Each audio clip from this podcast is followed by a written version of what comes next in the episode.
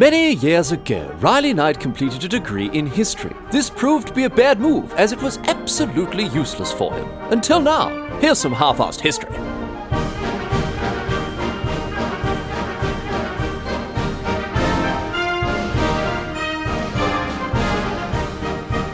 What's going on, mate? Great to have you along for some more half-assed history. This week on the agenda, going to be having a chat about the Satsuma Rebellion, a military revolt that took place in Japan in 1877 and is considered to be a massive turning point in the country's history. This revolt took place after the Meiji Restoration, uh, which turned political and military power structures within Japan on their heads as the country began to rapidly modernize after opening up to the international world after 250 years of near total isolation. But not everyone, and not everyone was in favour of this modernisation. Namely, the samurai class was dead against it. Uh, reason being, the samurai class had previously wielded considerable political and military power throughout feudal Japan, and so they were none too pleased to see the end of the feudal system. Um, uh, because that's that's the situation with with the with the Meiji Restoration. The feudal system was well and truly on its way out, uh, and some people weren't prepared to accept this fate quietly. In 1877, samurai Saigo Takamori raised his banner in rebellion against the imperial government from his home region of Satsuma, hence the name Satsuma Rebellion.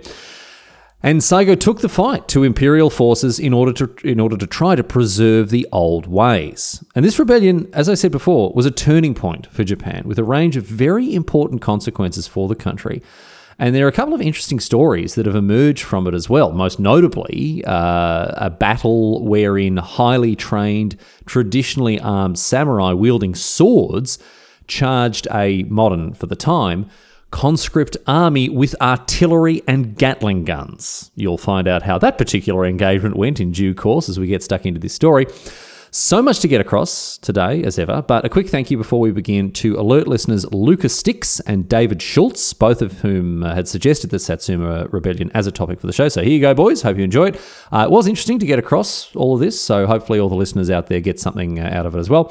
Anyway, a lot to talk about, of course. Let's get to it. Let's get stuck in. Down the track we go with the story of the Satsuma Rebellion. Off we go. We're going all the way back here. We're going all the way back to the mid 19th century, to the Meiji Restoration. As, uh, as I said before, that's the starting point that sets the, sets the background for this story.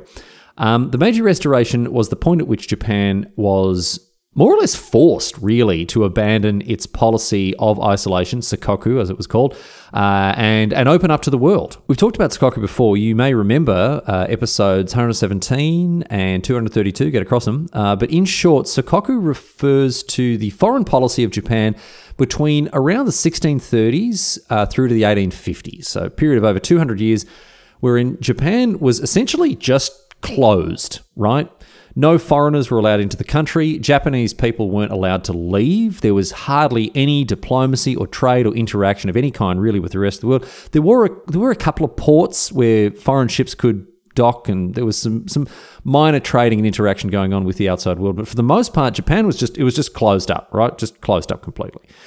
But then in 1853 that all changed because Commodore Matthew Perry from Oh, say, can you see the United States of America, the greatest nation in the country? He arrived on the shores of Japan with a very respectfully delivered request that Japan perhaps open itself up to foreign trade. And this request was not only delivered very respectfully, as I say, but also delivered by four enormous warships bristling with guns. And these warships, again, very respectfully, pointed these guns at buildings on the coast and, again, so respectfully, fired blank rounds out of them so as to scare and intimidate the Japanese. And it worked. The US once again spreading its greatest international export, freedom. In this case, the freedom not to be invaded and colonized. And so Japan was basically forced to open up to the world under the threat of military force from the United States. Japan being forced to open up like this led directly to the Meiji Restoration. In 1866, political reformists abolished the Tokugawa shogunate. You can hear about how the shogunate was established in episode 232, get across it. And restored power to the emperor. Before this, imperial rulers had been really little more than figureheads. The real power was, of course, concentrated in the hands of the shogun, the military dictator who actually ran things in Japan. But with the Meiji Restoration, Japan moved away from a feudal economy into a more modern market based economy, and a huge amount of change and reform took place as the nation continued to modernize and become more and more involved with the outside world. Political reform, industrial reform, social reform, cultural reform, but most importantly for this story, military reform. This is what brings us to the Satsuma Rebellion. It was, more than anything else, the post Meiji Restoration military reforms that characterized this revolt. Why? Well, I mentioned that Japan left behind its feudal ways, right, in the wake of the Meiji Restoration. And there is one class of people that suffered mightily as a result of this change the samurai class. The hereditary military nobility of feudal Japan, wealthy landowners who had held enormous social, political, and military power thanks to their prestige, their privileged position, at the time of the Meiji Restoration, around 5% of the population of Japan were of the samurai class. That's a lot of people who felt disempowered and left behind by the changes that the country was going through. A lot of people who weren't happy about these changes. And I mean, you wouldn't be, would you? Losing your grip on, on, on power as a land owning elite all of a sudden the regional power structures that have supported you and your forebears for centuries are being undone as the imperial government in Tokyo is consolidating power, looking to create a centralized conscript army that is going to undo a lot of the weight that you can throw around in your particular corner of the country. So it's no wonder that people are upset, and it's against this backdrop of general discontent amongst the samurai class that we meet the central figure of the story of the Satsuma Rebellion, a bloke whose name was Saigo Takamori, a samurai from the Satsuma domain, as I mentioned, uh, Satsuma domain being right down on the southernmost point of the southern Japanese island of Kyushu, today it's known as Kagoshima Prefecture. Anyway, Saigo, uh, around the time of the Meiji Restoration, was was a major figure within this political transformation that Japan undertook. He was one of the reformists that uh, that saw the Meiji Restoration strip power away from the shogunate and, and sort of propel Japan into this new chapter of its history. And uh, some of the reforms that he was heavily involved with, that he was crucial in getting across the line, uh, such as the creation of a centralized imperial conscript army. Some of these reforms would come back to really bite him on the ass, uh, as you'll discover. Anyway, Saigo was part of this central group of reformists that uh, that saw the Meiji Restoration become reality, but as we move into the 1870s, Saigo didn't agree with the direction that Japan was taking now that the restoration had happened. He opposed ongoing major international involvement. He didn't want Japan trading with other nations or modernizing by doing things like building railroads. Instead, he actually wanted to stick with many of the country's old ways. He wanted to stick to what Japan knew, to focus on traditional Japanese pursuits like I don't know, going to war with Korea. In fact, he was so determined for Japan to go to war with Korea that he offered to travel over to Korea as a diplomat and then be just like super, super rude and obnoxious and insulting to them until they killed him, right? Which would then be an excuse for Japan to beat the war drums and invade Korea because they'd killed this bloke sent over there as a diplomat. That's how horny for war this guy was. He was ready to sacrifice his own life just so Japan could justify attacking Korea. Anyway, none of this worked out for Saigo. He's swimming against the tide of historical progress, and so eventually he resigned from the newly empowered uh, imperial government that he had helped build in around 1874. Saigo returned instead to his native Satsuma domain, which I might point out was a very powerful part of Japan at this time. Uh, throughout much of the Tokugawa shogunate before the Meiji Restoration, Satsuma had uh, had a good amount of autonomy. Uh, generally, wasn't interfered with all that much by the Japanese government in Edo. Uh, very well armed part of the country as well, with weapons factories, uh, military shipyards, stockpiles of armaments, all that sort of stuff. Um, and even though this military infrastructure was technically under the authority of the central Japanese government, uh, as I said, Satsuma enjoyed a fair bit of autonomy, and these weapons and shipyards and whatever else are all under local control. Anyway, Saigo heads back there, back to the city of Kagoshima. Uh, and after he got back, a couple of different things happened, right? In 1874, he opened up a private military academy. This academy trained students in the art of war. It offered them weapons and artillery training, uh, as well as teaching them about strategy and tactics and all sorts. Uh, and more branches of this academy opened up throughout Satsuma in the months that followed, establishing what was essentially a private paramilitary made up of graduates from the academy. Secondly, disgruntled and disaffected samurai were invited to take up powerful political positions in the government of Satsuma, a chance to regain their lost power, uh, a chance for them to reclaim a position of superiority as things had been before. And you can imagine many of them say, Yes, please. Samurai flocked to Satsuma and were granted political offices of all kinds. And thirdly, these two other factors meant that Saigo Takamori ended up being an enormously popular figure in Satsuma. He had strong support from all echelons of society, but most importantly, from the military that he had helped to bolster in his homelands. I mentioned before there was a trend of moving away from regional power structures and the regional concentration of power. Well, Saigo was fighting against that, and he had the backing of the people that he that he was helping to build up as a regional military power in Satsuma. Bottom line is this by 1876, not only was Satsuma in possession of significant existing military infrastructure and hardware, not only were they churning out highly trained military academy graduates to form a paramilitary brigade, but the former elite military ruling class is also gathering there and regaining the power they lost, and the whole region is being led by a very popular local figure in Saigo.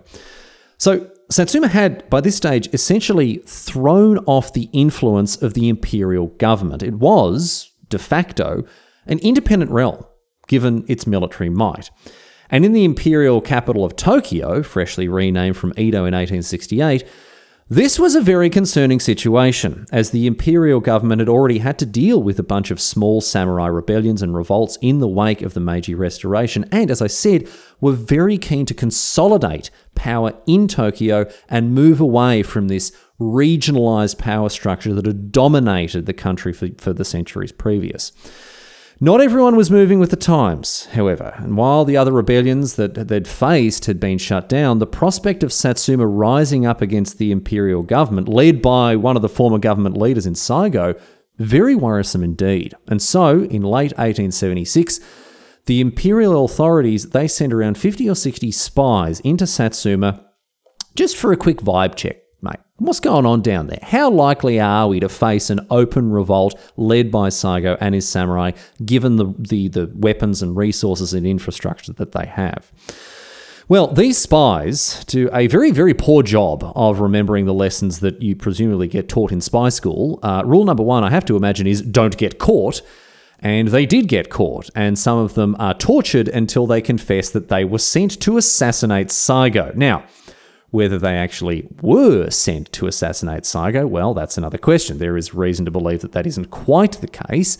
Uh, what reason, you may ask? Well, the reason is that Saigo, just as he had wanted to trick Korea into giving Japan a casus belli, may have just tricked Tokyo into giving Satsuma a casus belli. Saigo made a huge deal out of the fact that these so called assassins had supposedly been a real threat to his life and whether this was true or not, it didn't matter. He used it to start drumming up support for open rebellion, claiming that the imperial government was overreaching, oppressing the good people of Satsuma, attempting to murder their beloved leader. So, of course, the only way forward was revolt. Saigo's popularity meant that the people in Satsuma, particularly the samurai, they went along with his reasoning, and so rebellion really was on the wind. On the 30th of January, Tokyo responded by sending a warship down to Satsuma to try to intimidate them. Hey, it had worked for Matthew Perry, hadn't it? Once the warship arrived, the crew aboard it raided the weapons stockpiles there in Satsuma, intending to confiscate these weapons and, in doing so, weaken any potential rebellion that might emerge. A smart move, you would think, a show of force, showing that they're not going to be mucked around with. They're going to take these weapons away and make sure that Satsuma doesn't rise up, except that's exactly what Satsuma did. Locals gave the alarm when these raiders arrived and started trying to pillage the weapon stockpile, and so people flooded to the site of the raid. Students from the military academy, samurai that were there as well, and they fought back these imperial raiders and seized control of the stockpiles before they could be confiscated. It backfired enormously for the imperial government. The people that rushed to defend the interests of Satsuma gave a very clear indication that this area was not just going to roll over and accept imperial authority. And it only got worse from there. In the coming days, emboldened by their victory over the raiders, more and more of the samurai and the students began to actively attack and resist imperial authority in Satsuma, going after their holdings, confiscating their weapons, parading them through towns and cities to show that the imperial government couldn't stand up to the rebels in Satsuma. And support for open rebellion grew and grew. Saigo decided that he stood ready to lead this rebellion against the imperial government in Tokyo and so, two weeks after the initial Imperial raid, over 10,000 troops, perhaps as many as 13,000 troops, were in Satsuma, armed and ready to fight for the rebellion. Bad news for Tokyo, where they decided that they would have to mobilize this newly formed Imperial Japanese Army, that centralized army of conscripts that I'd mentioned before. And with the mobilization of forces on both sides, the Satsuma Rebellion had begun. Saigo dressed himself in his old military uniform from years ago, before his days of politicking, and with his troops in tow, he set off northwards towards Tokyo. He didn't leave anyone behind to defend Satsuma. This really was an all or nothing play from him. His army was delayed by heavy snowfalls, the heaviest apparently in half a century, but they pushed through all the same and they arrived at the imperial controlled Kumamoto prefecture on the 14th of February, 1877. Saigo's plan was to march all the way to Tokyo. Some had expected that he would sail to Tokyo directly or even just dig in in Satsuma and wait for the Imperials arrive and fight on home soil, but no, he marched northwards. And after arriving in Kumamoto Prefecture, the rebels came up against the first big roadblock that they'd have to overcome uh, in order to progress further north towards Tokyo, the mighty Kumamoto Castle. The rebels laid siege to the castle, and open conflict began on the 19th as they began to attack its walls. The commander of the castle was put in a tricky position by this. Many of the people under his command actually had sympathies for Saigo and his rebels. He knew this, right? They were Kyushu locals. They were potentially very sympathetic to the downfall of the old regime of, of, of samurai, the old power structure that had served Japan for so long. And so he was unwilling to order his troops to do anything other than stand and defend the castle. He worried that if he sallied forth with these men and attempted to take the fight to the rebels, many of them would immediately just defect. He knew that his troops would be unwilling to actively fight and kill the rebels. And I mean, the other reason not to take the fight to the rebels outside the castle walls were just the sheer numbers involved. I said before, Saigo perhaps had as many as 13,000 troops, and he was gaining more by the day as the rebellion picked up steam while there were only around 4,000 men defending the castle. So, those defending the castle from the inside, they just waited. They waited and hoped for imperial reinforcements, while the rebels staged a series of ultimately unsuccessful attacks. Despite their numerical advantage, the defensive advantage of the castle was a huge edge, and it emerged that the rebel army wasn't actually as effective as Saigo may have hoped. While he did have many experienced fighting men and veteran samurai on his side, in addition to the students that had gone through his academy, most of the army that he commanded was young and inexperienced, little more than conscripts themselves, really. Still, many in Kumamoto Prefecture, specifically samurai, decided that they would join Saigo, that they would fall in with the rebel army, and just as the Imperials had feared, the rebel army grew and grew as a result to an estimated peak of 20,000 soldiers. But after these unsuccessful attacks on the castle, Saigo decided to take a different tack and instead made an attempt to starve the defenders out. It's winter, they are not well supplied in the castle, so maybe it would end up being a, a short siege and a quick victory. But even so, it was hard yakka for the sieging rebels, frozen ground, icy conditions, although they're not the ones running out of food, which is the important part. For the rest of February and into March, the rebels besieged the castle and supplies within it quickly began to dwindle. They were in desperate need of imperial reinforcements. And the imperial government in Tokyo, I have to say, they weren't sitting on their hands. They'd been organizing the mobilization of the imperial Japanese army, as I mentioned, and in early March, the vanguard of this army began to arrive in Kumamoto. On the 3rd of March, the Battle of Tabaruzaka began, and this battle would last for weeks and weeks. The rebels had deployed samurai to secure the road leading to Kumamoto Castle in an attempt to block any imperial advances towards the, the siege. And it's there that these samurai came up against early arrivals from the Imperial Japanese Army. Fighting in heavy rains, both armies grew as the rebels redeployed troops from the siege to bolster the samurai forces on the road, and of course, on the other side of things, as more imperial troops arrived from the north. And the fighting continued for days and days, and its front spread further and further as more and more people arrived to fight. Believe it or not, the battle line between these two forces spread across 10 kilometres as the rebels tried to hold onto the road to the castle against an ever increasing number of imperial forces. 10 kilometres of fighting. The battle spread from the town of Tabaruzaka, north of Kumamoto Castle, all the way to the sea.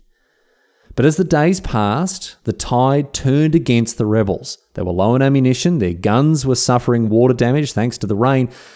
They had to fight against all these reinforcements face to face, hand to hand with swords, and this didn't work out so well. On the 15th of March, with a decided numerical advantage, the Imperials pressed the attack against the rebels across this massive front, and within days, the rebel lines had broken under sheer weight of numbers and they had to withdraw. More than anything, it was, as I say, just a question of numerical superiority. Despite the rebels having hardened, veteran samurai amongst their number, the Imperials just had too many troops for them to fight off. And of course, the general quality of the rebel troops outside of the samurai wasn't that great. Even so, they're still enormously outnumbered. The rebels lost the Battle of Tabaruzaka and so gave up the ground leading to Kumamoto Castle. And it was even worse back at home at Satsuma, because during this time, the Imperials had sent a small contingent of troops to capture the undefended city of Kagoshima, which fell very quickly without anyone there to defend it. The Imperials approached from the north along the road that they'd won, and they cut off rebel supplies from the south from, from Kagoshima. And to make things worse, on the 8th of April, the Imperial army was able to break through the siege lines surrounding Kumamoto Castle after furious fighting and finally deliver supplies to the embattled people inside the castle. And this effectively broke the siege. Not an ideal situation for Saigo and his rebels, but all is not lost. Recognizing how bad the rebel position was in Kumamoto, Saigo ordered a retreat to regroup and plan out his next move. Saigo and his troops marched for a week to Hitoyoshi, which is between Kumamoto and Kagoshima. However, morale amongst his troops was at rock bottom after the string of defeats, and Saigo didn't have much of a plan for the rebels other than to dig in and defend themselves from the advancing Imperials. Except the Imperials bloody well took their time in arriving. Let me tell you this the Imperials had suffered significant losses in Kumamoto and in Tabaruzaka, and they weren't in a hurry to expose themselves to further fighting just yet. So it was a fair few weeks before the Imperials had regrouped themselves and began the pursuit of the rebels southward, and by then, Saigo had decided on his next move.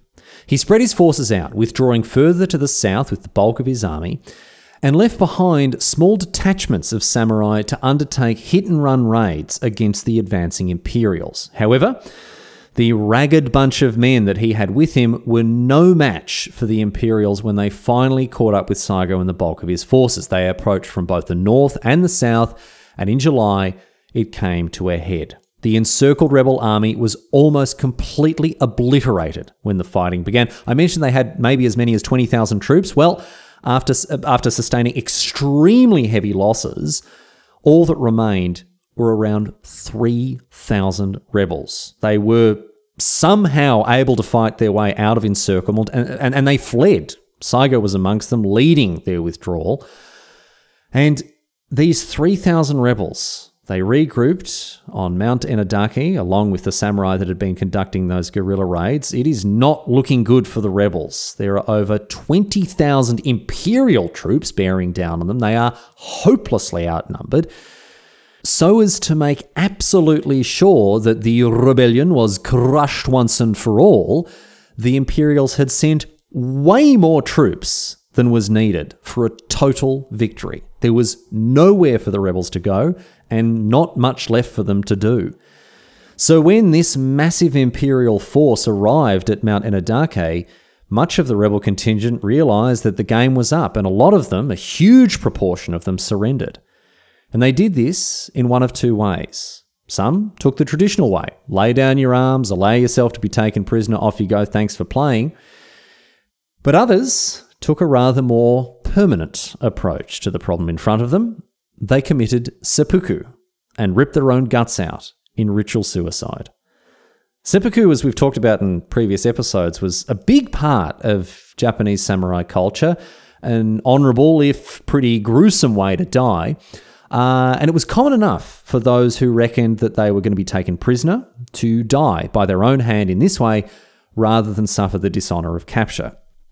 Disemboweling yourself, I mean, it takes some guts. I tell you what, it takes those guts right out of your body and puts them on the ground in front of you. But when given the choice between the dishonour of capture, as I say, and going out on your own terms, seppuku was usually perceived as the honourable way to go.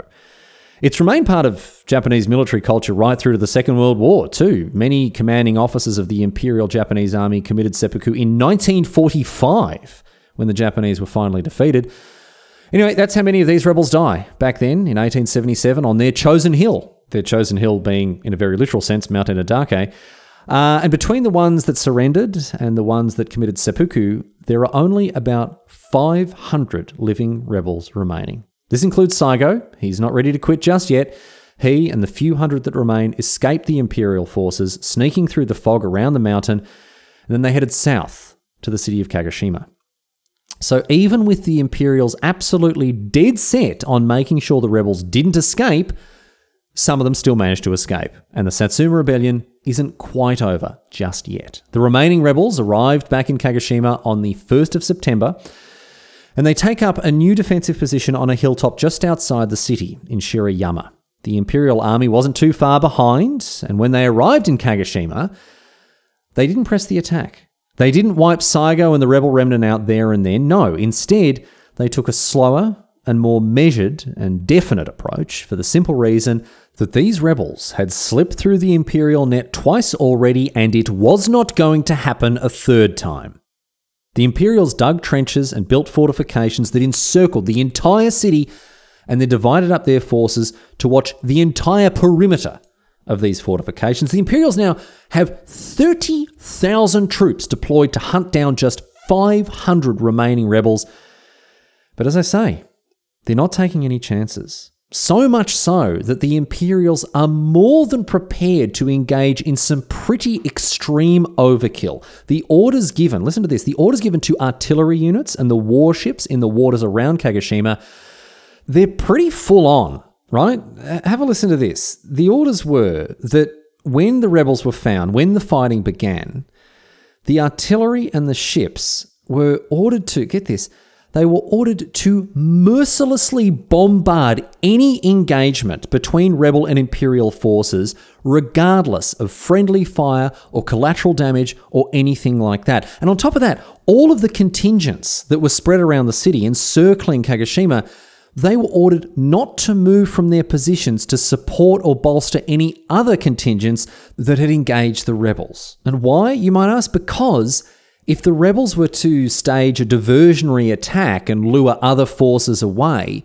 then perhaps other rebels might escape through a hole in the encirclement that the diversionary attack had created. Pretty brutal orders. If you're fighting the rebels as an Imperial soldier, you're going to be bombarded by friendly artillery. And if you're not fighting the rebels, you get to watch your mates in other detachments fight and die without being allowed to go and help them.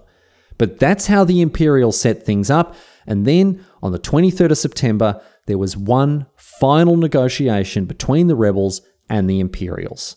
The Imperials demanded the unconditional surrender of the rebels, while the rebels attempted to negotiate for the life of their leader Saigo, who they knew would be a goner if he was taken by the Imperials. But no, the Imperials would not spare Saigo, although they did offer to spare anyone who betrayed him and turned him over to them. They said that if the rebels didn't surrender unconditionally, however, by that evening, then they would begin their attack.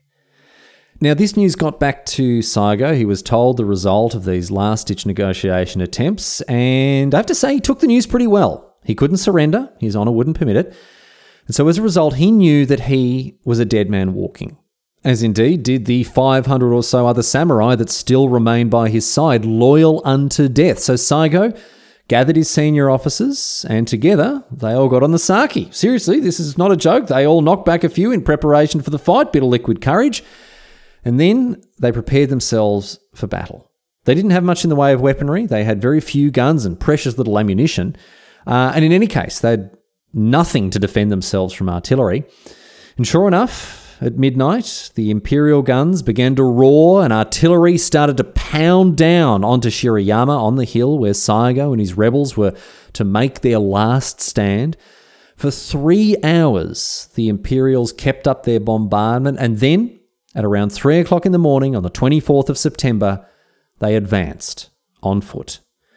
Saigo and his rebels fired a few shots with what guns they had remaining, but it did little to slow the advance, and so, instead, these rebels, the very last of the samurai, they drew their swords and they charged down the hill one last time to meet the Imperials head on.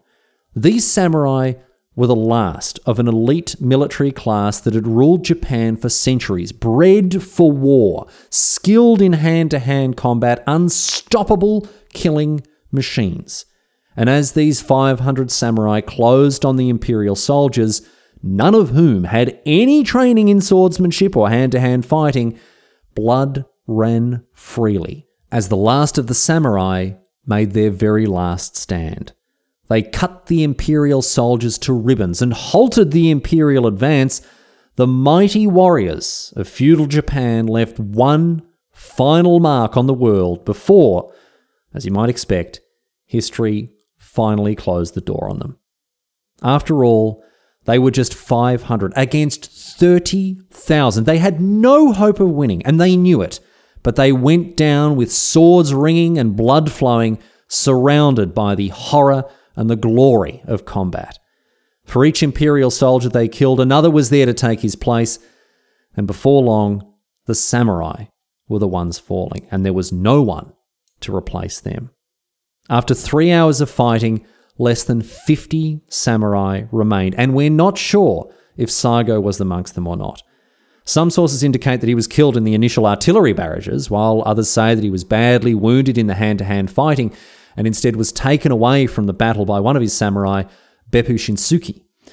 Some of these stories tell us that Saigo committed seppuku himself, while others maintain that he didn't, that he couldn't, that he was too weak and injured to perform ritual suicide. And so, to spare him the indignity and dishonor of capture, Beppu cut off Saigo's head instead. Either way, Saigo did not fall into Imperial hands, not alive at any rate. And with Saigo dead and with only a handful of samurai remaining, they came together for one final suicidal charge. And these last remnants of Japan's feudal era, swords drawn and raised, charged the enemy lines one last time and were shot to pieces by Imperial Gatling guns. The old came up against the new, and resoundingly, the new won the day. The Battle of Shiroyama was, rather obviously, the end of the Satsuma Rebellion, and was also the end of the age of samurai in Japan. For better or worse, modernization was Japan's future, and the final holdover from the days of feudal authority had perished in the thunder of heavy artillery and cannon fire.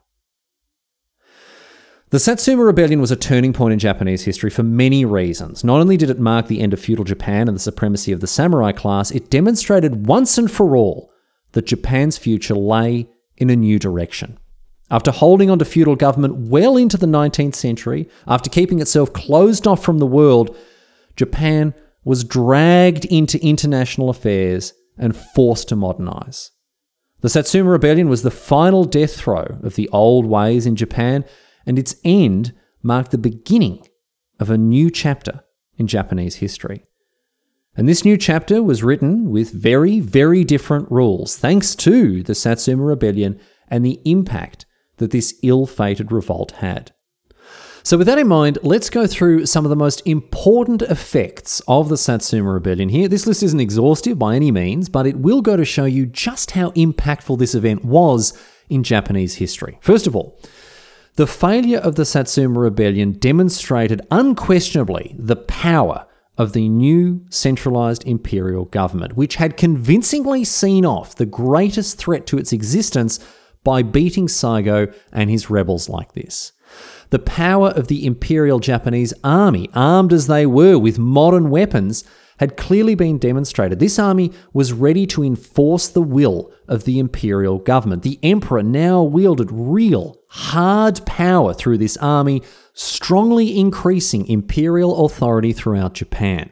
The abject failure of the Satsuma Rebellion sent a clear message to other political dissidents about the futility of fighting the imperial government, and as a result, Japan became more politically centralized than ever before, and previous regionally held power dwindled into nothingness as regionalism gave way to national unity.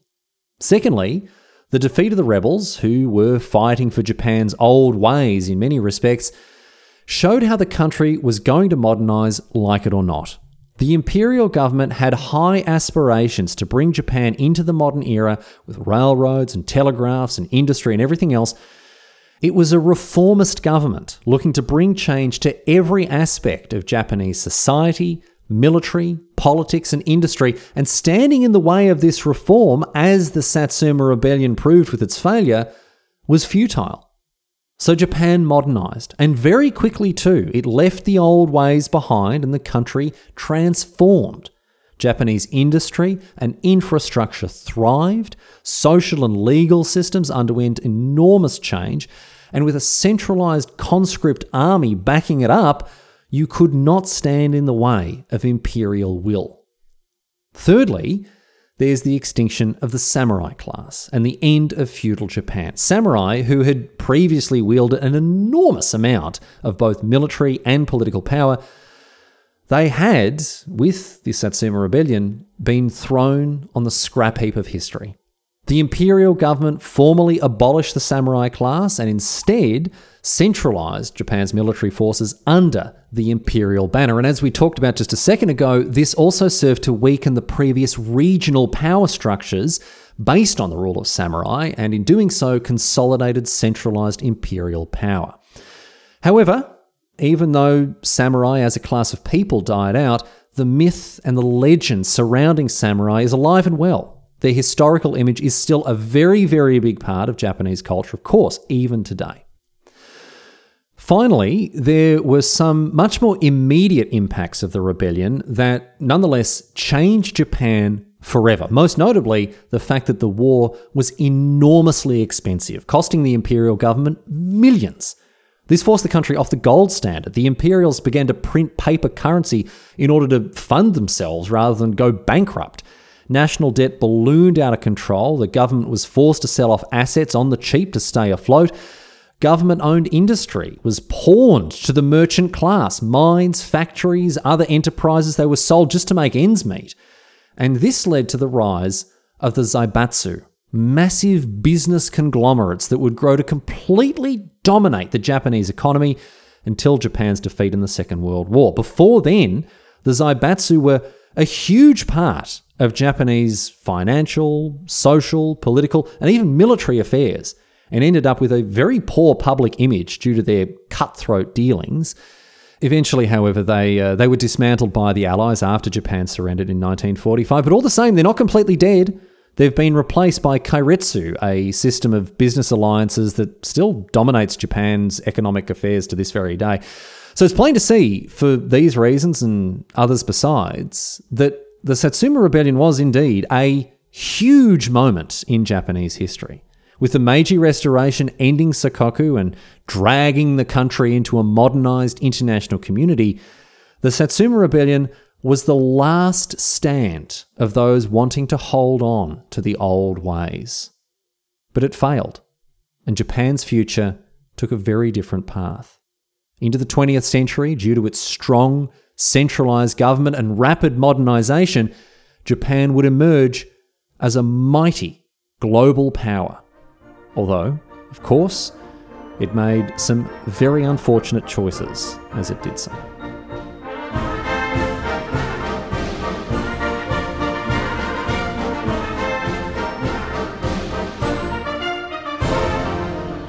But that's it. That's all she wrote today, sports fans. That is the story of the Satsuma Rebellion. Once again, thanks go out to alert listeners Lucas Sticks and David Schultz. Uh, thanks so much for the suggestion, you two. And if you want to follow in their exalted footsteps, I love to hear from listeners, whether you've got a topic suggestion or a bit of feedback, or if you're having issues accessing the feeds or anything like that, please let me know.